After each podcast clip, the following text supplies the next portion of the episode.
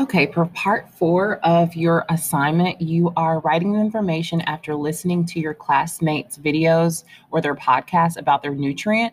You're filling out the charts. So make sure that you write down thorough information because you're going to need it for part five when you start to diagnose these diseases and deficiencies. So if there is missing information like a slogan, just put no slogan. But for the other information, make sure that you know exactly the symptoms. So if it's hair falling out, if it's brittle nails, if it's brittle bones, anything like that, you need to make sure that you write down for important information. Make sure you know exactly what nutrient it is because they state that very clearly. If they have sulfur, if they have iron, if they have B12, write that down.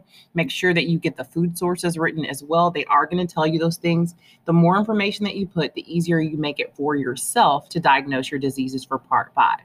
For part five, I have taken the videos, the, I'm sorry, the presentations that you guys did for your case studies and compiled those together.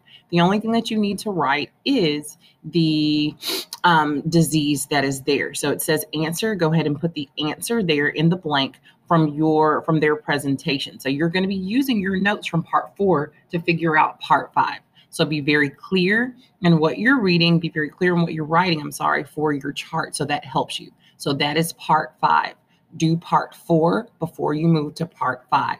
Okay. If you've not turned this information in yet, make sure that you do that and make sure that you fill in the late work. I will not add that to the presentation for everyone because that's not fair to them to have to do double work whenever you've turned it in excessively late. So please make sure if you've not filled that in, if you've not turned your information in, do that. And then also make sure that you fill in the late work if you would like credit for it. Okay.